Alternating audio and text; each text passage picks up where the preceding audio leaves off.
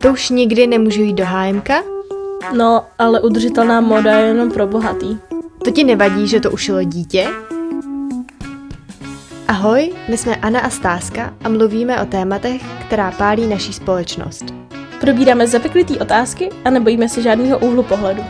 Jádro pudla, váš názorový bufet. Je to jo, fakt pěkný tričo. Ej, dík, uh, to mám zase káče. Mám uh, přímo u baráku takový hrozně prima textil house, kde si vždycky můžu pohrabat. Hustý, to jako nakupuješ v sekáči? No, ty ne. A jako často, nebo? No, když na to přijde, když něco potřebuju, tak tam nakupuju. A to ti to jako nevá? Nebo jako víš co, prostě nevíš, kdo se v tom potil, ale je to takový prostě divný nosit něco, co už nosil někdo před tebou. Nevím, nosíš třeba věci po bráchovi nebo po mámě, ne? Jako občas jo, ale tak to je stejný pach, chápeš, to je v pohodě. Ty jo, nevím. Možná by se raději potěl v cizím pachu, než v pachu mýho bratra, to boha. Já ale... jenom segry, no, tak asi nemám ten insight. Asi jo, no. No a jak kde nakupuješ ty, když ne v sekáči? Hele, jako záleží, kde jsem. Většinou třeba Flora, Palátko, Arkády, víš co. Takže většinou nakupuješ třeba HMku a tak, nebo kde nakupuješ? Jo, jo. Hele, a nevadí ti, že to není ekologický? To není ekologický? Není? No, Co je za problém? To oblečení má spoustu problémů a obecně nosit značky, nosit oblečení těchto firm je hodně negativní pro naši planetu. No, ale tak já nevím, prostě dřív taky lidi nosili oblečení, ne? A nosí ho teď a nosit ho budou, jako to není žádná novinka, jako nejsou to letadla, víš co? Ty jo, zrovna letadla bych být tebou nezmiňovala, protože oblečení je prej uh, druhý největší znečišťovatel na planetě. A je to horší než letadla a horší než třeba letadla a lodní doprava dohromady. Ten tvoje srovnání s těma 100 let zpátky vůbec nefunguje. Vždyť 100 let zpátky lidi měli mnohem méně oblečení a vše, za všechno teďka může fast fashion prostě. Fast food? Nebo co, Hej, co jsi fast food, fast fashion, znáš to? Znám fast food. Je to vlastně podobný jako fast food. Fast fashion je odvětví módního průmyslu, který stojí na tom, že extrémně rychle reprodukuje módní trendy, třeba během dvou týdnů od návrhu do obchodu a vyrábí to za levných podmínek, z levných materiálů a je to extrémně levný. A stejně jako to fast food, tak to je prostě špatný. No tak dobře, chápu teda, že máme asi víc oblečení, než jsme měli před 100 lety, jo. Ale zase musíš vzít v potaz to, že protože jsme nějakou industrializací a robotizací, prostě máme mnohem lepší stroje, výrobní linky a tak, takže to všechno trvá mnohem méně času, to přece hraje taky hrozně velkou roli, ne? Tak ono nevadí to, když jsou věci rychlejší, ale většinou to, že se věci vyrábí rychleji, vede k tomu, že se jich vyrobí víc. A to množství je to, co je problém. Takže problém je to, že nekupujeme moc oblečení.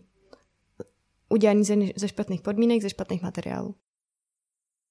Když se na to podíváš kolem a kolem, tak jako celý svět je neekologický. Jako nemůžeš víceméně nic jíst, protože to je z dovozu, nemůžeš nic pít, protože ve vodě jsou plasty, nemůžeš nic nosit, jako... Já vím, že to je špatný, ale za prvý s tím jako nikdo nic neuděláme a za druhý prostě, kdo by si kupoval drahý trička nebo si šel doma, prostě všichni nakupujeme v HMku prostě. Hej, ale tohle fakt není rocket science, tohle není jaderná fyzika, to fakt není náročný to dělat správně, nebo dělat to dobře. A to, že jsou věci špatně obecně, neznamená, že je můžeš dělat špatně taky. Takže když jsi v hitlerovském Německu a všichni podlejí Hitlera, tak to nebudeš dělat taky přece ne. No, tak to mi přijde teda takový jako drsný srovnání, teda to úplně nevím, jestli jako je relevantní, no ale dobře. Všichni bychom mohli dělat něco líp. Ale lidi mají jiný problémy. Zvlášť u nás, jako podívej se na to, jak si tady žijeme. Já vím, že lidem, kteří mají vysoký příjmy a žijou v Praze, mají v práci, tak to nemusí tak připadat, ale jako stát fakt na tom nejsme dobře, máme hrozně moc chudých lidí. Sorry, ale fakt v očích těchto lidí je to totální pseudoproblém. Přijde ti, že globální oteplování je pseudoproblém? Myslím, že v momentě, kdy otáčíš každou korunu, žiješ od výplaty k výplatě a přemýšlíš, že si koupíš jeden banán nebo dva, tak je to pseudoproblém. No ale věříš na to, že funguje, že existuje globální oteplování? Věřím. Ale Podle mě nemůžeš po lidech chtít, aby to byla pro ně priorita číslo jedna, když mají fakt jiný problémy, které jsou mnohem vážnější a stojí na nich to, jestli budeš mít čím živit své, jestli budeš mít čím živit své děti a jestli jim budeš moct uvařit večeři nebo, radši, nebo spíš ne. Hele, já nechci dávat všechno zodpovědnost na ty jednotlivce. Myslím si, že hlavní zodpovědnost je samozřejmě na firmách. Myslím si, že ale i jako jednotlivci můžeme dělat aspoň minimální věci a přijde mi, že to ty nějaký mm, myšlenky toho, abychom nebyli krutý k té planetě, na který žijem, a často ignorují i lidi, kteří se to můžou dovolit z hlediska času a peněz. Jo, to nechci obhajovat takový lidi. Myslím si, že když na to máš za prvý čas a za druhý prostředky, go for it. Jako fakt je to důležitý, pojďme se tomu věnovat a pojďme tomu dát tu energii, protože věřím tomu, že to za to stojí. Ale kolik takových lidí v naší republice je? Musí se podívat na ten celkový poměr a chápu, já pořád budu uvádět tu Prahu, ale přijde mi to jako dobrý ukázkový příklad, kde to funguje. A tam to není problém, ale stačí se podívat možná třeba jenom 10 km za Prahu a už ta situace bude úplně jiná. Mně přijde, že i na tohle se dá ušetřit. OK, příklad, když fakt na to nemáš čas, tak chápu, že to občas nejde. Přijde mi, že tak můžeš třeba nakupovat sekáči nebo u těch dětí konkrétně si to oblečení často dědí, což je úplně skvělý. Ale přijde mi, že i když jsi třeba chudý student, tak si místo toho, aby si skoupila pět triček za dvě kila z HMK, tak počkáš ty dva měsíce, za kterou dobu by si nakoupila ty trička a potom si koupíš za liter tričko třeba z etik butiku nebo tak, aby to bylo ekologický. Dokážu si představit, že u některých skupin sociálních to takhle může fungovat. Ale ty to vysvětluješ tak, že ty lidi si kupují pět triček a mohli by si koupit místo toho jedno, ale podle mě v momentě, když jsi na hranici chudoby, což je v českém státě podle těch nejnovějších dat čtvrtina lidí, to je hrozně velký číslo. Kolik je hranice chudoby? Když jsi jednotlivec, tak je to necelých 13 tisíc korun. A nevím teda, kolik platí za nájem ty, ale já bych, z ní neza- já bych z téhle částky nezaplatila ani ten nájem. A myslím, že v takové situaci to rozhodně nefunguje tak, že chodíš do HMK a do Zary a kupuješ si pět triček měsíčně za dvě kila, ale koupíš si jedno tričko za dva měsíce a je z HMK, protože stojí pětinu toho, než by stálo nějaký eticky vyrobený tričko.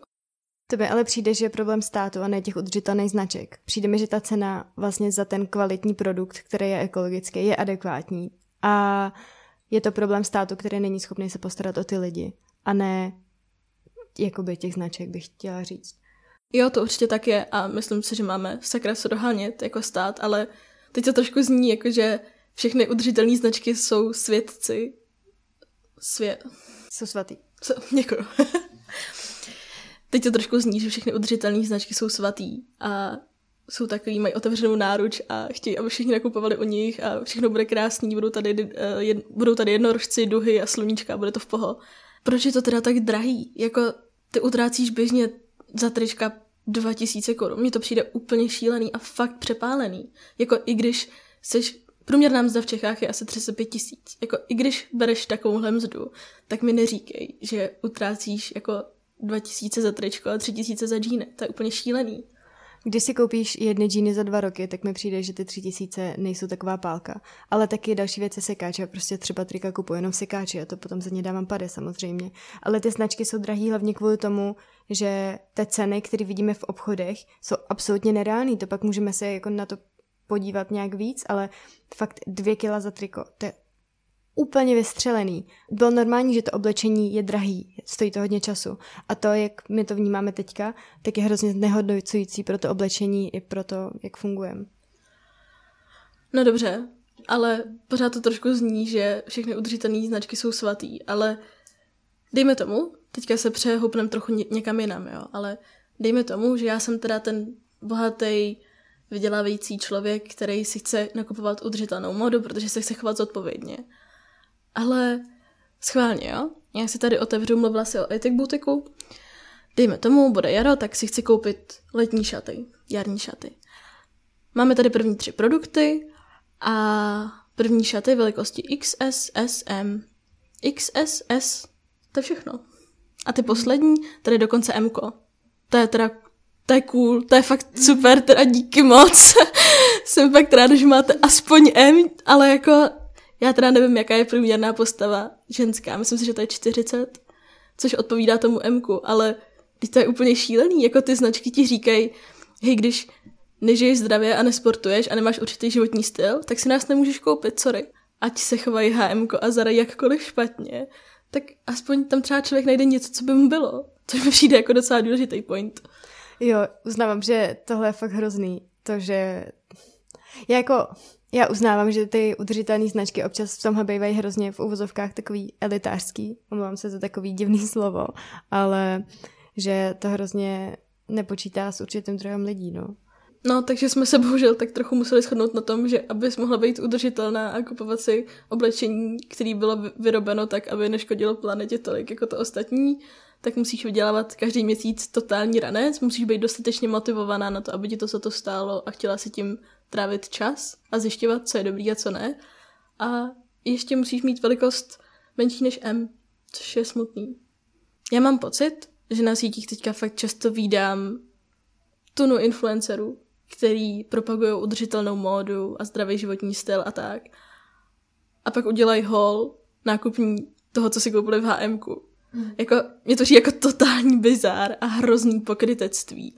A trošku mám pocit, že tyhle značky se na tom akorát přiživují a řekli si, ty jo, všimli jsme si, že je teďka hrozná moda být udržitelný, tak uděláme udržitelné věci, napalíme za to hrozně velkou částku a lidi, protože mají pocit, že to je in a cool a moderní, tak si nás koupí. Já souhlasím s tím. Velikosti blbý, ceny chápu, ale taky blbý. Ale přijde mi, že tahle, tenhle hype už trochu pře, uh, se odklání od té původní myšlenky, té udržitelné módy. A Přijde mi škoda, že pro hodně lidí se z té udržitelné módy stává trend nebo věc, co si musíš koupit, ale přitom to tak původně vůbec není. Je to o tom, že se chováme zodpovědně vůči životnímu prostředí. Když je to teda móda, jako fakt je to takový hrozný problém pro naší planetu. Mně to přijde pořád hrozně předimenzovaný. Já asi nechápu, nerozumím tomu, jak může být tak hrozný problém, že si jdu koupit tričko za MK ten problém není v tom jednom tričku, ale je obecně v celém tom, co za tím tričkem stojí a v tom množství. Upřímně, kdyby si skoupila jedno triko, tak to není tak hrozný. Ale podle statistiky Ellen MacArthur Foundation bylo v roce 2000 vyrobeno 50 miliard nových kusů oblečení. Což je kolik? Dejme tomu, když to budeme dělat deseti, to je pět kusů pro jednoho člověka planety na planetě. Teďka se to číslo zdvojnásobilo, čili každý rok vyrobíme 100 miliard nových kusů oblečení. To je naprosto absurdní množství a to fakt naše planeta nemůže uníst. Rozumím tomu, že ty čísla jsou velký. Na druhou stranu, upřímně, mě deset kousků oblečení nepřijde zase tak hodně. Nemáš to ani jeden kousek na měsíc a vem si, jak často se ti stalo, že jsi prostě něco omylem rozbila, nebo něco se ti roztrhlo, nebo něco si spolila, nebo tak.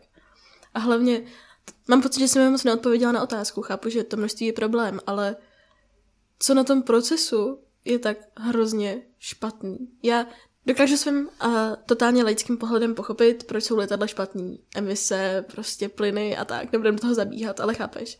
Mm. Ale co je špatný na kusu látky a pár nitech ni- a pár nitích, teď naši přeci, jako kolik set let zpátky, dělali úplně to tež a bylo to v poho. Hele, tak si pojď projít ten proces prostě. Tak si projdem ten proces a na každé části vysvětlíme, co se tam děje, protože reálně v každé části toho procesu je něco špatně. A jasně, každý to někde vzadu víme, je důležitý to jako hluboce pochopit. Aničko, tak začni. Čím, jak bys vyráběla oblečení? Poplácala bych se po ramenu a řekla bych si, že jsem fakt hustá, že si chce jako udělat vlastní oblečení a pak ho prodávat dalším lidem. A jsem podnikavá holka. Čím bys začala? Najela bych se nějakého super designéra. Řekla bych mu, čau brácho, jsem hustá, chci mít vlastní oblečení, navrhni mi něco, co se bude hodně prodávat, co se bude lidem, co se bude lidem líbit. Tak jo, hele Aničko, připrav se. Tady ta část bude super depresivní a není tam nic hezkýho. Předem říkám, jo. Uh, první věc, to nefunguje tak, že si ta značka jednou měsíčně, teda jednou za rok řekne, tak vyrobíme novou kolekci. Dřív to bylo dvakrát ročně, to teďka víme na týdnu módy, jaro, podzim, dvě kolekce ročně. Naproti tomu HM teďka vyrobí 16, 12 až 16 kolekcí ročně, Zara jich vyrobí 24 ročně. Těch kolekcí je hrozně moc a je to proces, který běží pořád. Ale návrhování, super. Další věc je, že se tam často vykrádají drahé značky, ale hm, to je hrozně moc detailů, do kterých nechcem zabíhat.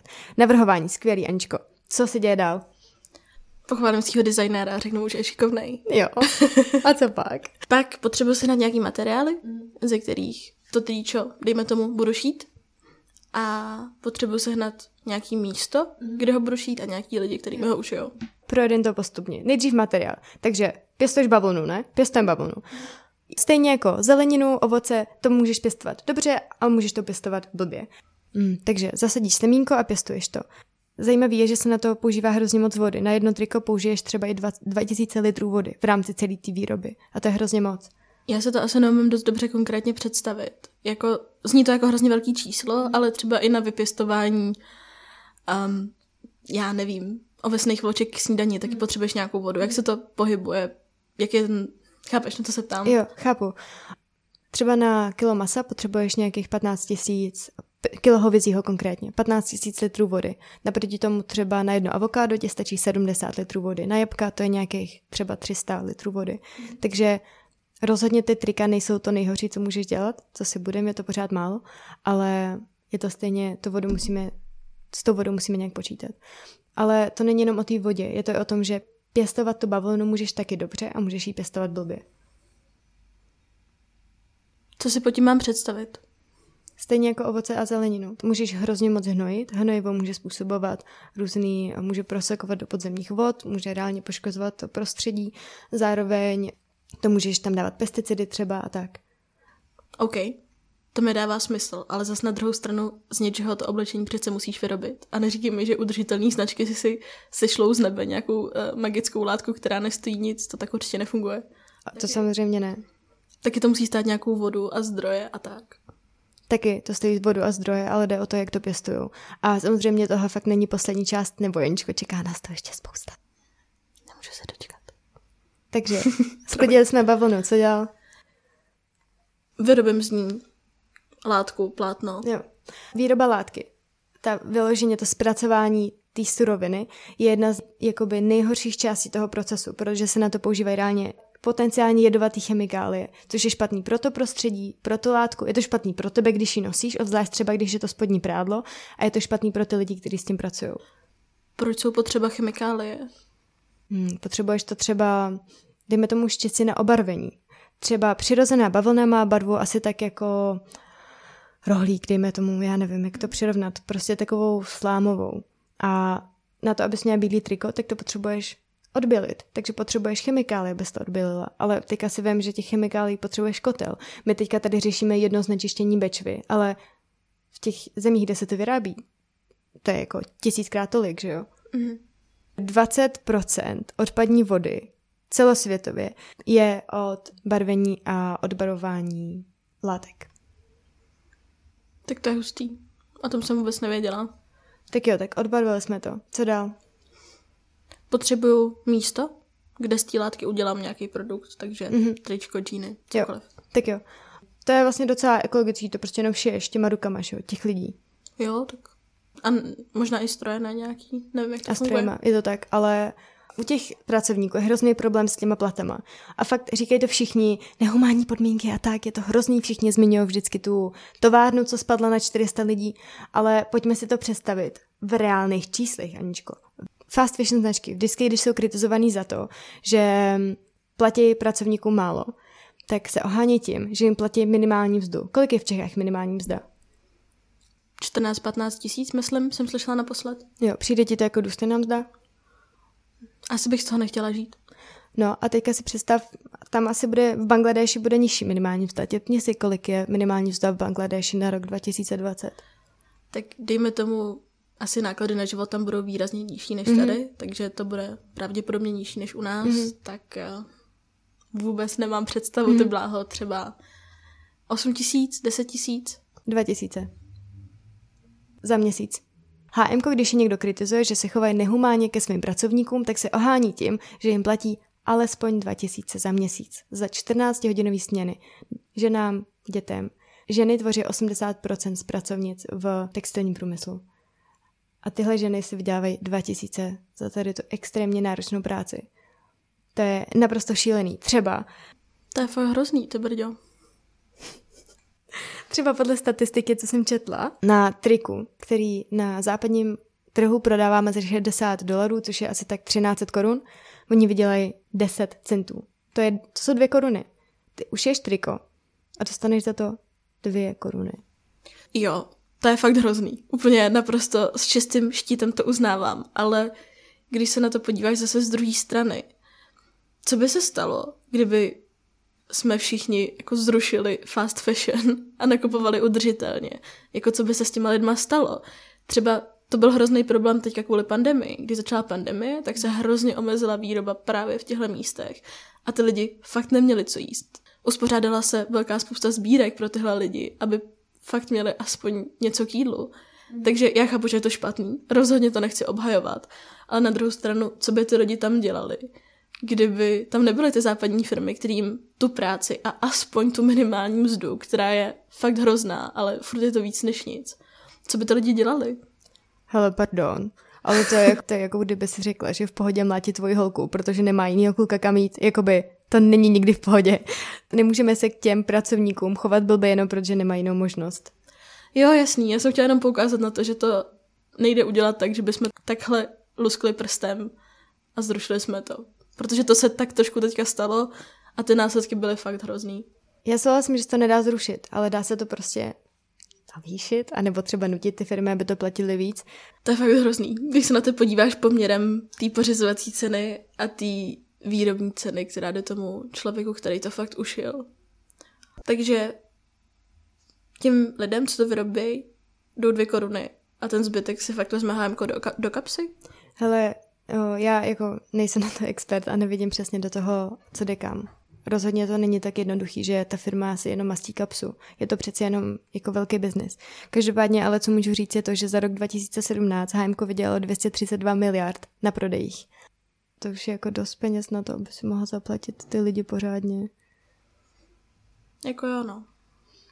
Překvapuje mě, že se tím ještě chlubí. To mi přijde takový trochu bizarní. Tím výdělkem? Mm. To je povinná učení uzávěrka. ne, já jsem myslela tím, že mají, mají na svých stránkách uvedený, že jsou etický a že svým zaměstnancům platí minimální mzdu. No tak, pravda je relativní. To je pravda. To je obecně taková ekonomická teorie, která tvrdí, že na to, aby firma byla úspěšná, tak musí nejvíc peněz investovat do vývoje a do návrhu a designu a do prodeje a marketingu. A je to taková křivka, křivka jako takový smajlíček. A nejméně peněz se právě dává do té výroby. A proto všechny ty firmy dávají tu výrobu do Číny, do těch zemí, kde je levná pracovní síla, kde pracují třeba děti, ženy za malý peníze a tak. Zase zabíháme trochu do detailu, stojí na tom ale třeba i Apple, anebo IKEA. IKEA před 90. vyráběla u nás, protože jsme tady měli levný platy, teďka vyrábí v jiných zemích. No ale už jsme to vyrobili. Co uděláme s tím trikem dál? Už dětský prstíky krvácej, co dál? Aha. To je fakt děsivý. No tak eh, potřebuju, předpokládám, že lidi, co vydělávají 2000 měsíčně, si ty trička asi kupovat úplně nebudou. Mm-mm tak to tričko potřebuje poslat někam, kde se to někdo koupí. Takže doprava. Tím, že se to vyrábí daleko, ne ekologická doprava, ale to pořád není to nejhorší, no. Nebo to nejhorší už jsme vlastně prošli. Tak co dál? Dopraví to do toho obchodu. Koupím si tričko. I ten nákup samotný je vlastně úplně hrozný, protože to je zase taková biologie. Biologické okénko. Um, Fun fact s um, vždycky, když něco kupujeme, tak náš mozek nám pošle uh, hormon štěstí, pošle nám dopamin za to, že se odměníme, je to hezký. Zároveň na druhou stranu uh, je studiema dokázaný, že když přicházíme o peníze, tak ta reakce v našem mozku je podobná, jako když prožíváme bolest. Pro nás je nepříjemný utrácet peníze. A to, co tyhle značky dělají tím, že to je hodně levný, je to, že se potlačuje tady ta reakce, utrácím peníze, použiju toho, kupu, koupím si míň a dostáváš jenom ten dopamin. Takže se stáváš vlastně trochu závislá na tom, že nakupuješ. Kvůli tomu toho kupuješ víc, kupuješ věci, co nepotřebuješ, kupuješ věci, které jsou levný, špatný, neekologický a dost tím trápíš. Další zajímavá statistika z knihy Elizabeth L. Klein z roku 2015 je, že američani si kupují pětkrát tolik oblečení, co si kupovali v roce 1980. Změnily si ty těla? Je to nějaký jiný? Ne. Prostě si kupujeme jenom mrtě hadrů. Prostě jsme bohatší, no. To nás neomlouvá. Um, a další věc je, že si kupujeme ty věci nekvalitní, když se vyrábí rychle, tak jsou mega nekvalitní a rozpadnou se nám rychleji, máme k ním menší vztah, takže jak pokračuje ten cyklus? Koupíš si to, už to máš v šetníku, co dál? Vezmu si to na sebe a mám z toho radost. No tak to je docela výjimka, že si to reálně vezmeš na sebe, protože podle určitých statistik je uh, až 40% oblečení, které si lidi v západních zemích koupí, nikdy nenošených. To je na nic, no. No, jo. Takže to oblečení nosíš, potom ho pereš. Když ho pereš, a zvlášť když pereš třeba nějaký polyester nebo něco z plastu, tak um, se z toho vypouštějí takový malý kus toho plastu, takzvaný mikroplasty, který uh, zůstávají ve vodě, v oceánu, ve vodě, kterou pijeme. Nedávno jsem četla dokonce reportáž na ČT24 o tom, že vědci objevili ty mikročástice v lidské placentě. A tohle fakt, to není nějaká jako super hoax prostě, tohle není e-mail tvojí babičky, to je ČT24, který reálně ukazuje, že to, že pereme oblečení, polyester a tak, a používáme tolik plastu, znamená, že je to v nás, my máme prostě v sobě kusy plastu. To je úplně crazy. Třeba budeme roboti za chvilku. No, to asi tak skončí. no, ale takže to nosíš, pereš to. A co děláš s tím, ještě to doslouží? Asi záleží na tom, v jakém je to stavu. Když jsem to nosila hodně, tak bych to asi pravděpodobně vyhodila. Mm. Pokud bych měla pocit, že to ještě třeba někdo použije a bude z toho mít radost, tak to zkusím prodat nebo to někomu dám. Mm. Případně docela často házím věci do takových těch kontejnerů na oblečení mm. charitativních.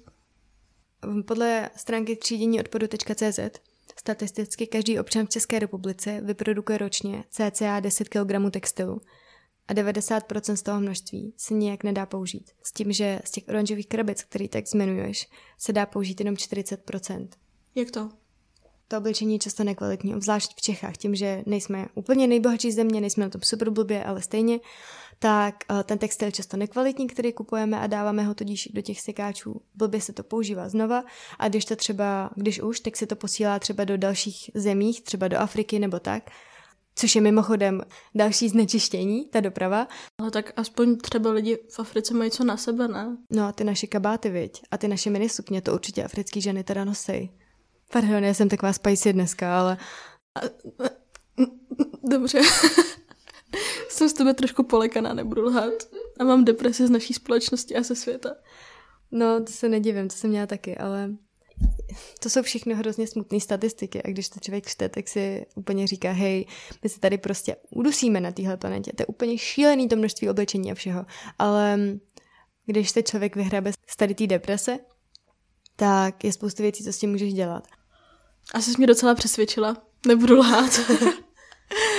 Pořád si myslím, že bohužel to není takový téma pro všechny z nás a vzhledem k naší ekonomické situaci ani ještě nějakých pár let nebude, ale to jo, asi fakt by nás to mělo zajímat. Aspoň ty z nás, který na to máme čas, energie a peníze. Já fakt si nemyslím, že to je otázka ekonomické situace. Já vlastně chápu všechny ty tvoje argumenty, ale přijde mi, že spousta lidí se snaží tu udržitelnost prodat jako věc, co si máš koupit, nebo si máš kupovat jiné značky.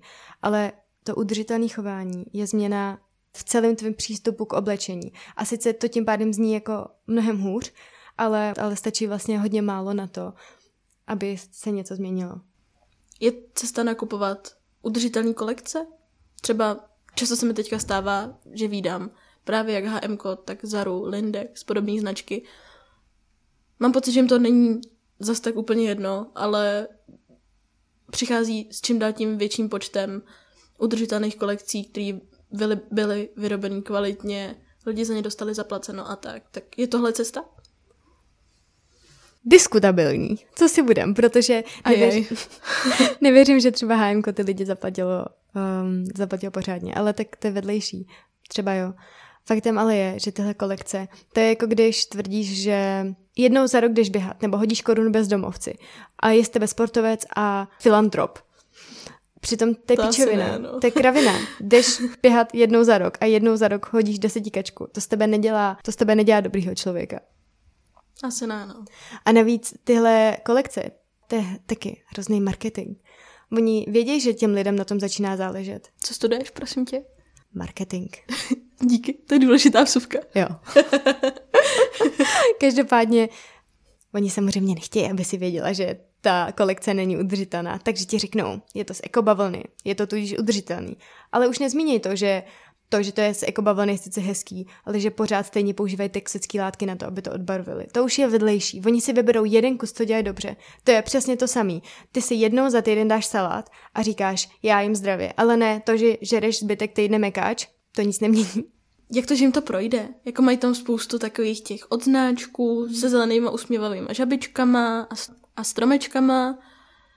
Tak nemáme nějaký regulace evropský? Jak to, já o tom nic nevím. Mm. A nedokážu si představit scénář, že by se tohle dělo.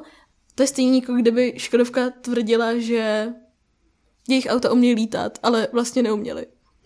Oni si často ty certifikace třeba vyrábí vlastní. Na tom, v tom jim nic nebrání, že jo. A jsou certifikace, které jsou dobrý. Třeba Fair Trade. To je zajištění toho, že určitě ty lidi dostanou za to fair zaplaceno. A nebo jsou i jiný, třeba různý evropské certifikace. Já teďka asi nechci zabíhat do detailů, ale těch pojištěných v úzovkách certifikací je dost, a, ale je důležité si je kontrolovat, no. To je jako ty certifikace, to je jako kdybych já si založila tady vysokou školu Anastázie a sama si podepsala ten diplom a poplácala se po zádech, že jsem tak šikovný chemik. Abych se přihlásila. Dík. My jsme byli spolužečky. Tak jo. jako kdybychom teďka nebyli. True. Já taky studuju marketing. Takže Nemůžu nakupovat v hm Diskutabilní. Přijde mi, že ta udržitelnost je o celý té změně postoje k oblečení. Musíš to přestat brát jako věc, která je zahoditelná. Není to obal na tebe, ale je to součást, o kterou se musíš starat. Nechci házet špínu na nikoho, kdo chodí do HMK, nebo když na to nemáš peníze. I když na to máš peníze, tak je spousta způsobů, jak se k tomu chovat hezky. Co je teda pro mě záruka toho, že značka je udržitelná, když nemůžu koukat na ty certifikace? Není to snadný, co si budem. Já třeba obecně mám předem vytipovaný různý místa, kam chodím, nebo kde nakupuju, abych to nemusela po každý řešit, jmenovitě etik, butik, nila a tak, případně sekáč, myslím to docela slušně jistí. Doporučuji na to třeba stránku Good on You, což je takový online slovník těch značek, který každý ty značce dává hodnocení toho, jak je ekologická. Osobně bych nešla do ničeho, co je pod čtyři, protože třeba HMK má trojku a přitom HMK fakt není dobrý příklad. Konkrétně ti tam i napíšou, co dělají, co nedělají a třeba si můžeš sama rozhodnout, co je pro tebe důležitý a co není. Hm, tak to je super, to se kouknu. Chápu to správně, že už nikdy nesmím překročit práh HMK? Ne, já si myslím. Všechno špatně. Všechno špatně. Ne, mně přijde, že ta udržitelná móda, obecně to je o přístupu k té módě a ne o tom, kde nakupuješ. A jsou různé oblasti, ve kterých se můžeš chovat zodpovědně pro to, aby to bylo lepší.